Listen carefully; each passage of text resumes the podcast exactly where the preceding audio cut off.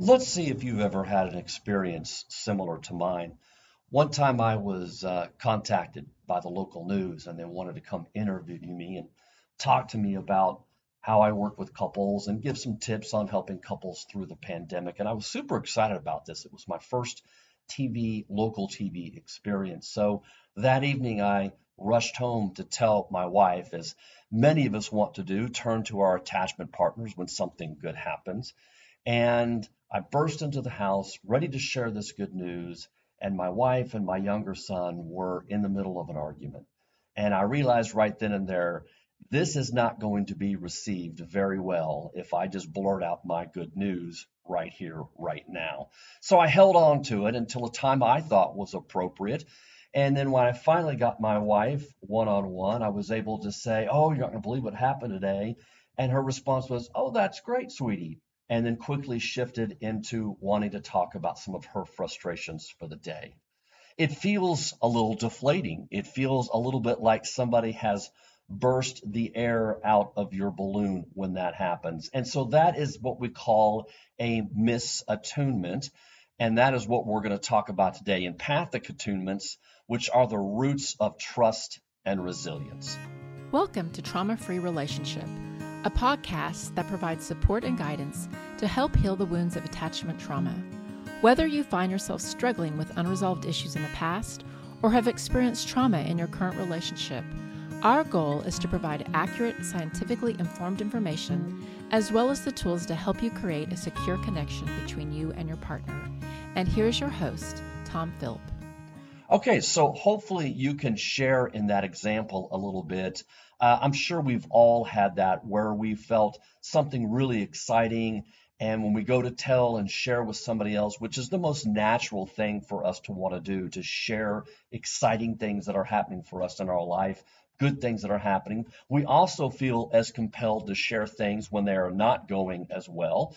We want to share our sadness and we want to share uh, grief or, or hard times we're going through, that natural tendency to reach out to others, especially our attachment figures.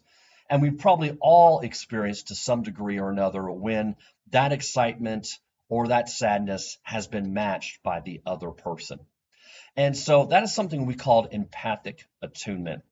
And we're going to break it down uh, and talk about empathy and talk about attunement, what those two different things mean. But I think those are great examples, and you can probably think of tons more in your life where you know, you, were feeling a certain way when you're communicating with your partner, and they're just not matching what you're feeling.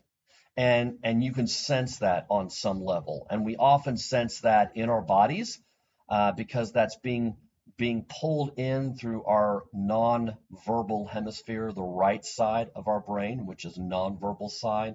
It picks up those those um, uh, non-verbal cues, uh, facial expressions, body postures, things such as that. Anything that's not verbal, that right side of our brain is picking up and it's connected to our body primarily, more so than the left hemisphere is, the verbal hemisphere. And so we're feeling that. It's resonating. Oh, this person's not getting where I'm coming from. They're not in tune with me. So before we jump into sort of the definition and kind of break this down a little bit more, and I really want to be able to try to operationalize this get get granular with what this looks like in our relationships in just a bit. But I want to give a quote because I think this quote is absolutely beautiful and and uh, it says it better than I think I could say it myself. What happens when we don't have that empathic attunement from our partner? And this is a quote from Dan Hughes. It goes like this When people don't respond to our inner world, then we don't develop words to speak about our experience. Having no words, it is hard to describe feelings. The inner world takes on a vague and nameless quality. Subjective experiences, like personal experiences, continue to occur, but they are difficult to understand and communicate. Your partner is not trying to be difficult when they misattune to you. They're not trying to be difficult. It is a basic truth about their life that they don't know what to say about their thoughts and feelings. They have a sense of self that lacks coherence, continuity, clarity, and comprehensiveness. And I, I want to quote that in its entirety because I think that beautifully sums up sometimes what happens internally when we run into those places of trauma, when we run into those areas of our experience when there was no one there to attune to us about something overwhelming that happened. I often see this with couples that I work with that have affairs, where the affair uh, offender is able to say what happened, but the the partner that got hurt, their whole world is just turned upside down. And so sometimes even the best descriptions of the who, what, when, and where that the that the offending partner is able to describe, it's very difficult for the partner whose world is just turned upside down to be able to put into words they're experiencing. Because often there's such a misattunement between the partners that that that the offending partner, the partner that had the affair, is not really able to step into the pain and the hurt, at least not initially, um, of their their partners. Uh, th- that now that there's such broken trust in that relationship, and so what you often have is you have the inability to formalize this this overwhelming experience that my whole life has been turned upside down and inside out and often they don't know the words. They're, they're deeply hurt. They're deeply confused. There's immediate broken trust. Their, their world has been, um, um, uh, it lacks any sense of coherence now and continuity of what it used to. And, and they begin to almost mark time between the pre affair or the pre trauma life and the post trauma life. Um, and so you often see this with couples where I will have to work with one partner and really, really, really make sure that I attune to them and I can help them create language around what has happened. I can help them build a vocabulary um, about their experience and what they're going through.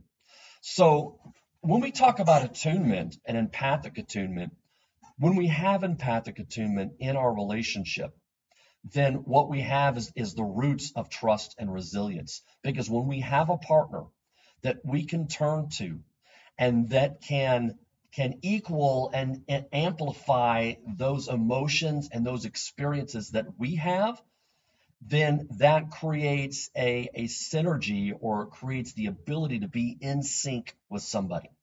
You think about this with a, a mother and an infant and a child.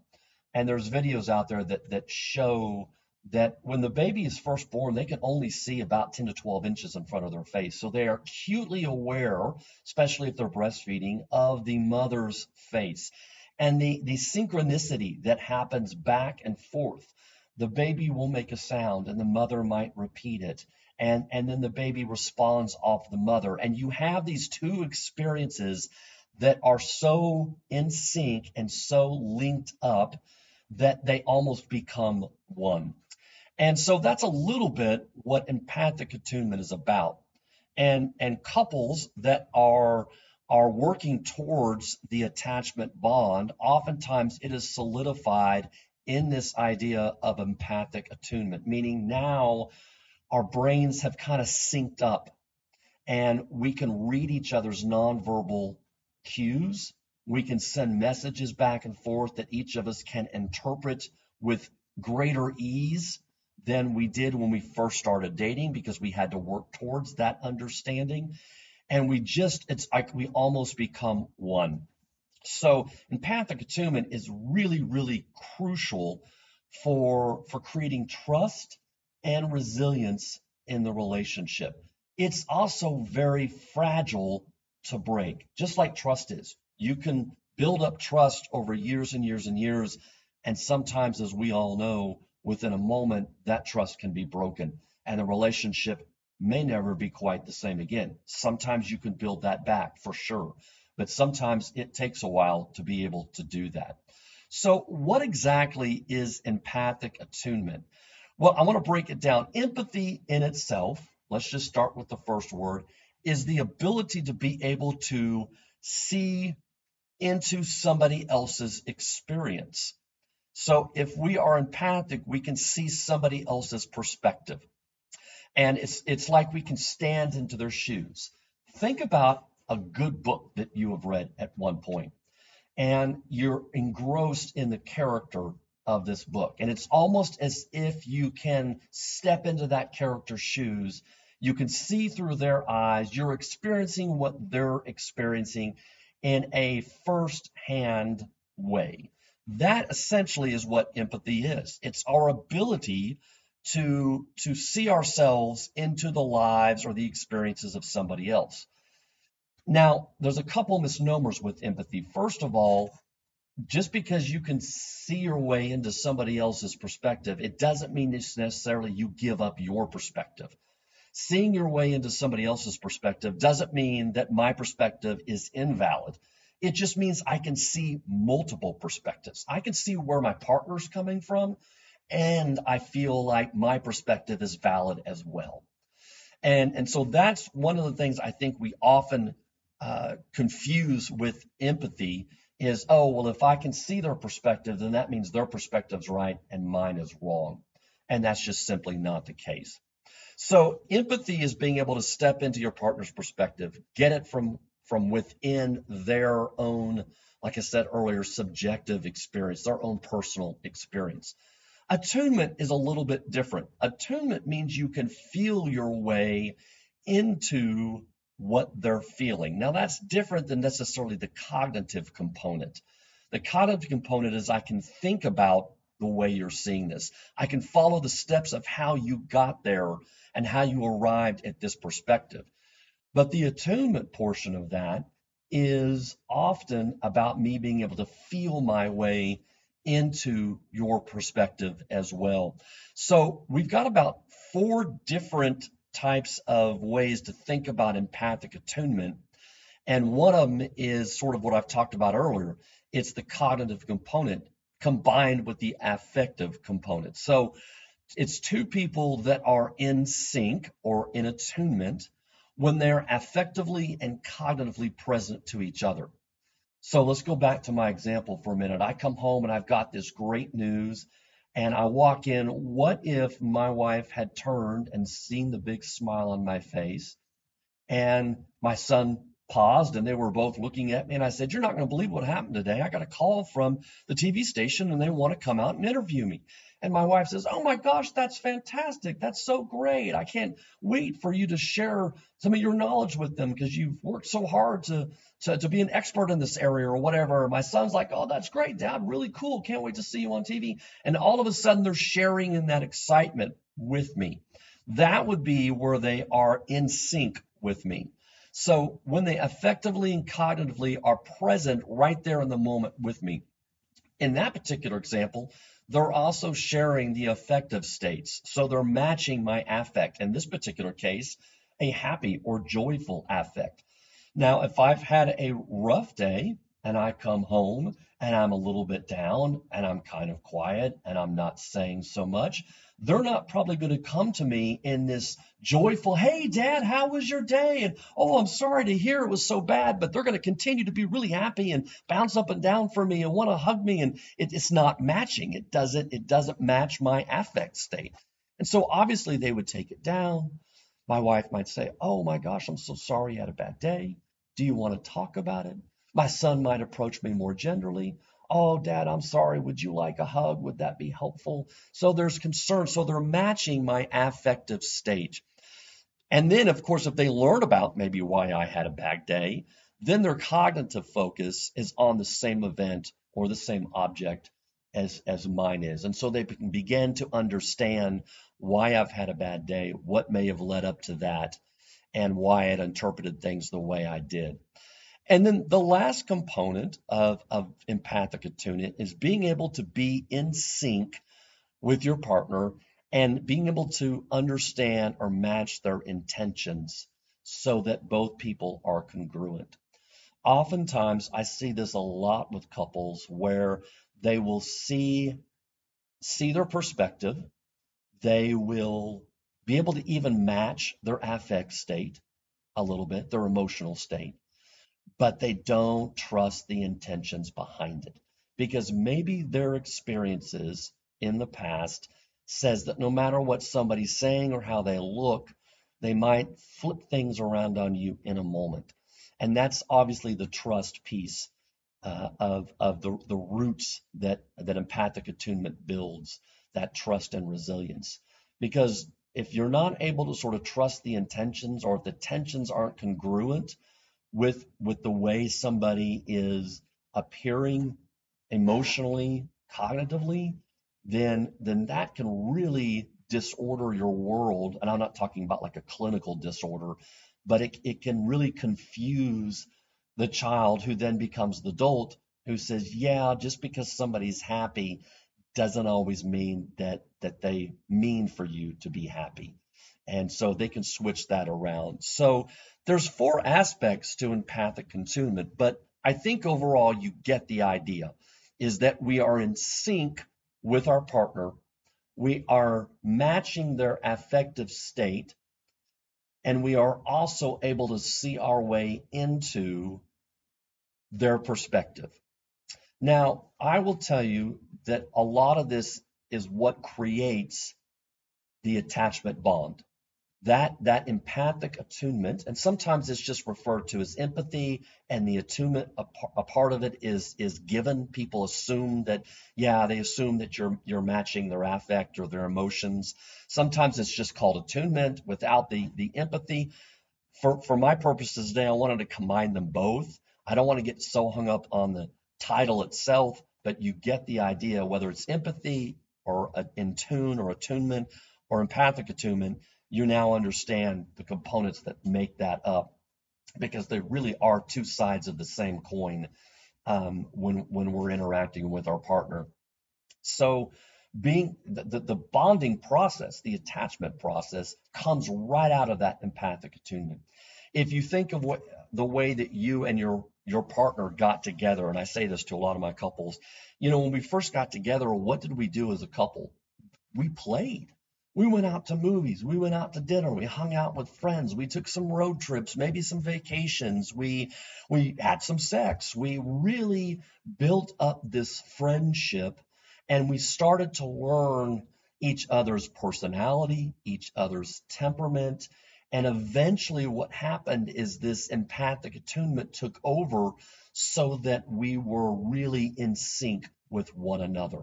And that's essentially why it's so important, empathic attunement is so important to attachment because it is the it is the roots that creates the foundation that creates that trust and ultimately the resilience of the couple. When I have couples that come to me, oftentimes, very often, they are in a sort of a perpetual state of ruptures. They may not have all the skills they need to make the repairs to those ruptures. So oftentimes they will have a disagreement, they will have a misattunement of some kind. And what ultimately happens is they sweep it under the rug, they go back to their emotional baseline, if you will, and life goes on until it happens again. And then they kind of sweep it under the rug, dismiss it. They don't really come and talk it through. They don't, maybe they don't have those tools yet for a lot of different reasons, including trauma might be one of those but but they are in a perpetual state of ruptures and so they don't have the empathic attunement that gives them that resilience to be able to come back together and say you know yesterday i was really thinking about what happened and i, I think i think i got a little too upset and and i'm sorry about that. I, I think i misinterpreted what you were saying and or i got triggered and here's what happened to me. It really brought up something that was just not a happy place for me and my family growing up. And and so it kind of hit me wrong and and I moved into a really defensive place. And so can we sit down? Can we try this again? Can we talk through this? I'd like to share some more things with you that I've been thinking about and I'd really like to hear from you as well. That that process of repairing and being empathically reattuned to one another is absolutely vital for resilience in the relationship. So there are other things that are really important for empathic attunement as well, or other benefits, I should say. Uh, not only is it the roots of trust and resilience, it also really enhances emotional intimacy. So it really lays the foundation for emotional intimacy. It's where couples can share their deepest thoughts and feelings, often without fear or judgment from one another.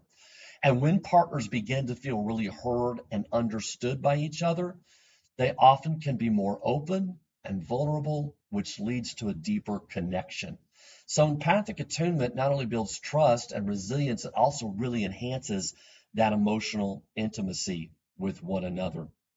Um, in addition to that, it really helps, as I've touched on a second ago, with conflict resolution. So empathic attunement is an invaluable tool in being able to resolve con, uh, conflicts. The uh, example I gave a few minutes ago, where I was talking as if my partner and I had had a rupture, and and after we had calmed down, I came back and said, you know, I've really been thinking about my role in that and what happened and the way I interpreted what you were saying. That ability to get back into empathic attunement, to reattune to one another, is absolutely crucial for being able to understand each other's perspectives and emotions. Uh, for the couple to be able to find common ground and to work through those disagreements in a more healthy and effective way.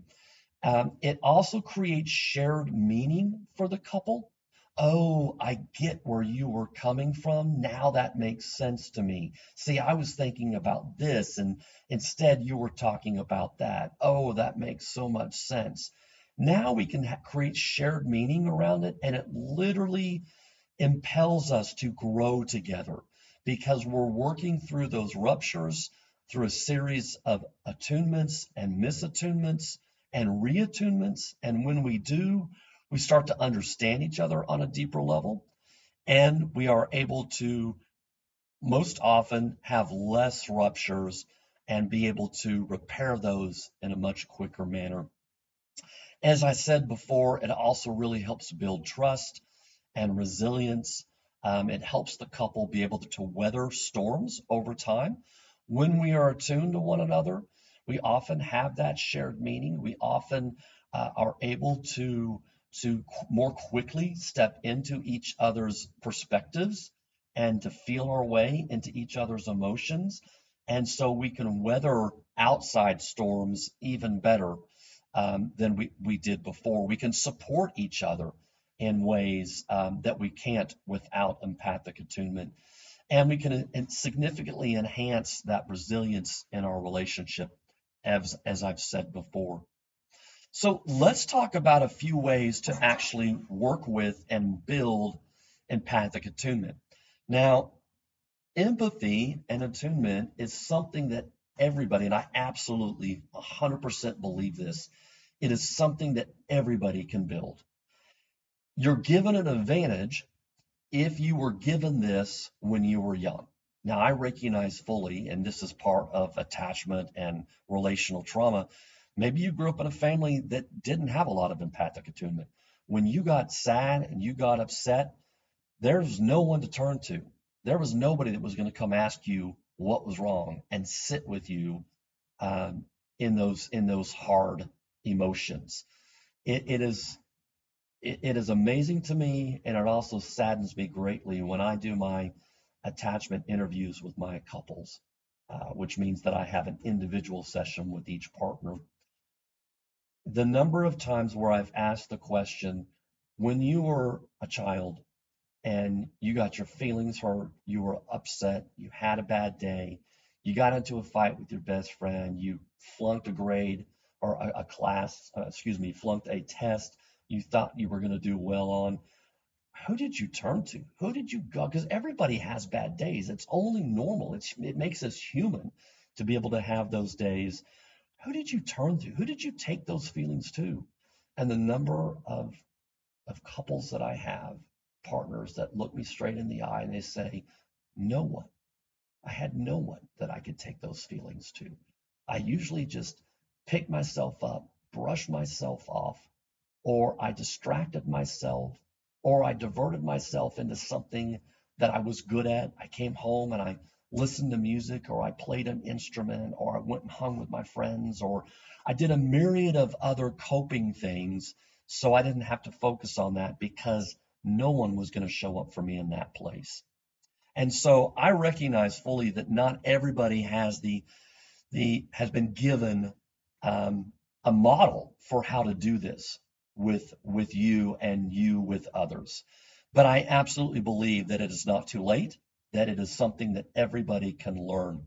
So one of the first things we do to build empathic attunement is we practice active listening.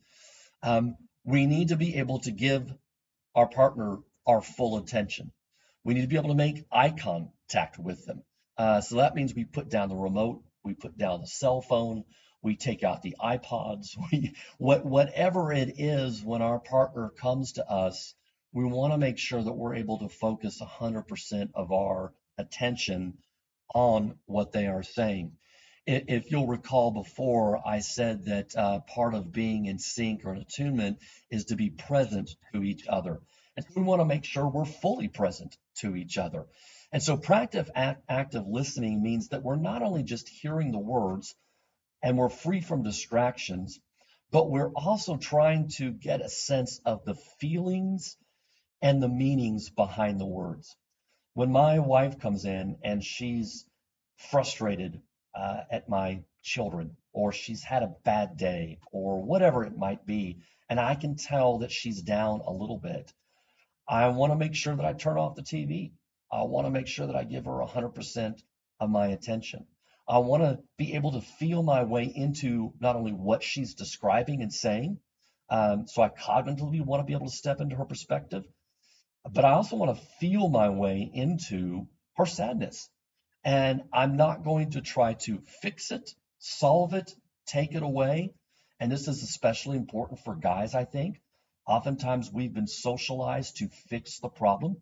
Much of our job and our work, and this is for women too, most certainly, especially women that work um, inside and outside the home, we want to fix things, right? We want to be able to to fix our partner's um, problem so that they feel better.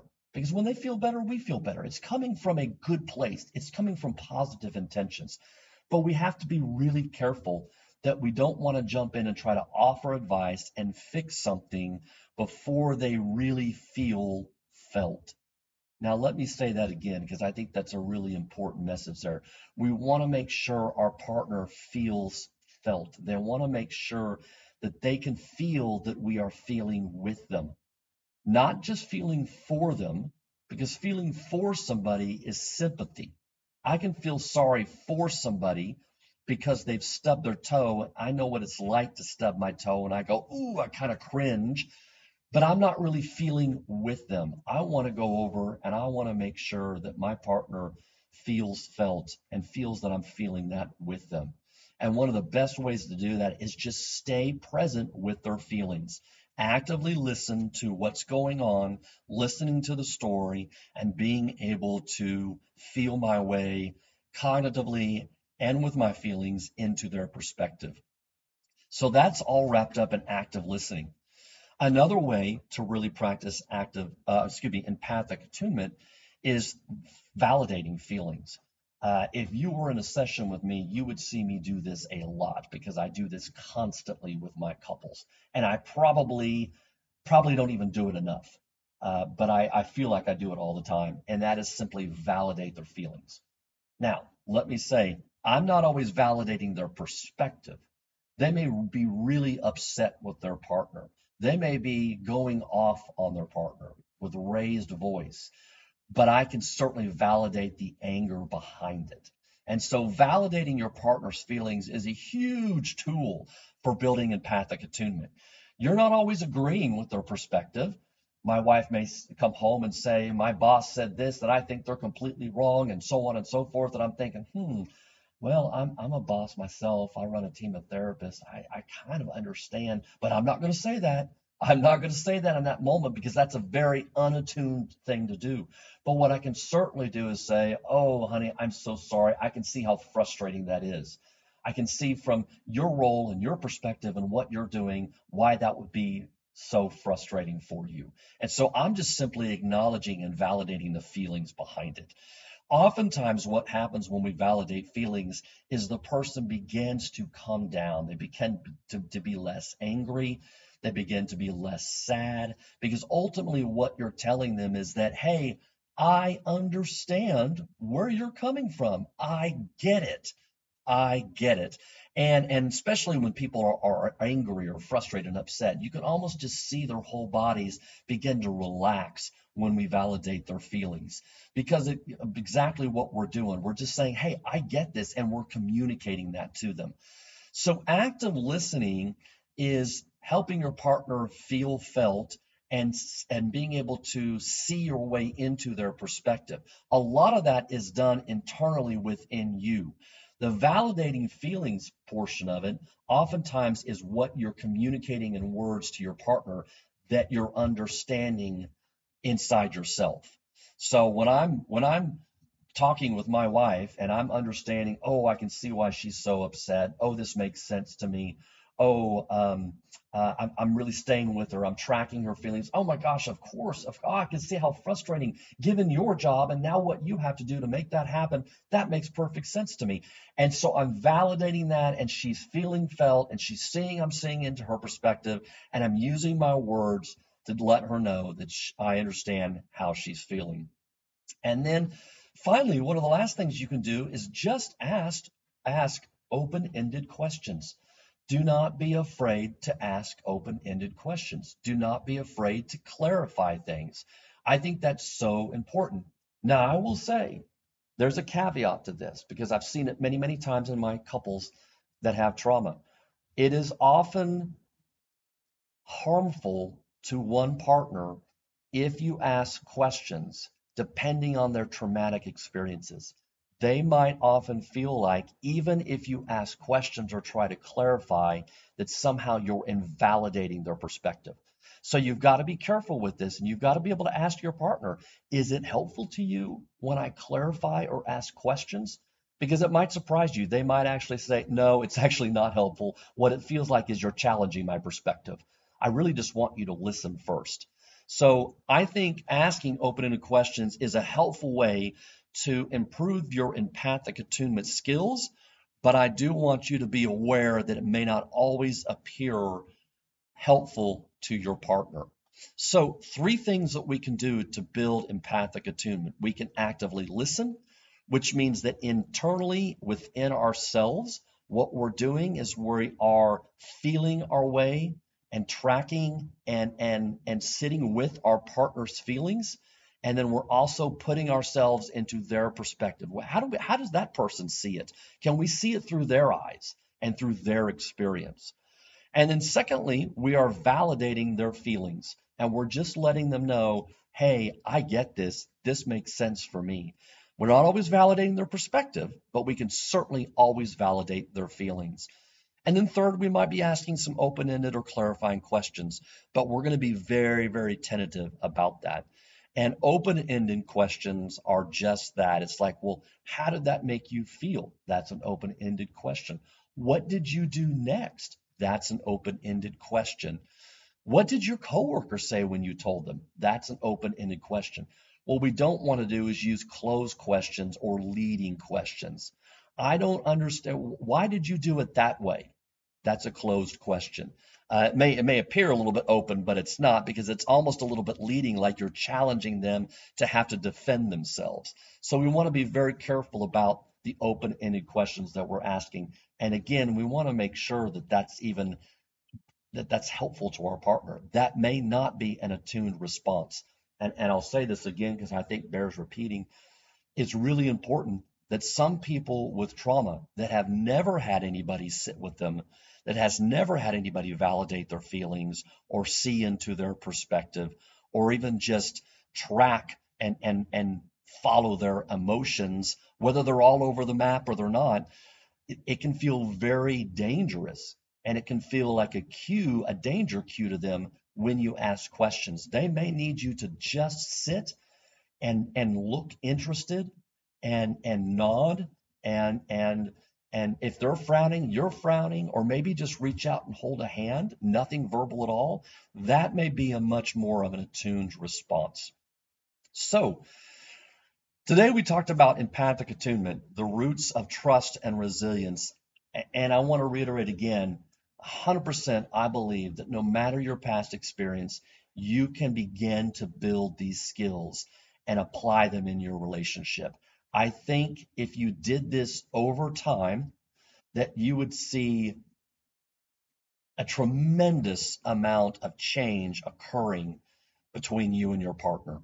And I think I think without even addressing conflict, if you were to actually work on empathic attunement, you would see that conflict go down over time. This is not a one-time cure. You can't just do this once and and it's oh wow we're in, in the place I wanted us to be. Well, this is a huge fix. It's got to be something that is slowly worked on. So my challenge for you uh, over this next week until you listen to my next podcast and whatever subject that might be is to challenge yourself to improve this skill in your relationship. How can I empathically attune more to my partner?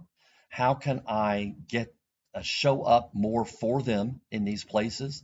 And how can I get them to show up more for me? Maybe maybe you'll want to sit down and have them listen to this podcast as well as some of the examples and definitions that I gave. So until next time, take care of yourselves and we'll talk to you soon. Thank you for listening to Trauma Free Relationship, a podcast for the healing of attachment trauma. You can find us on Facebook, Instagram, or our website at traumafreerelationship.com. Be sure to look for our next episode on your favorite streaming service.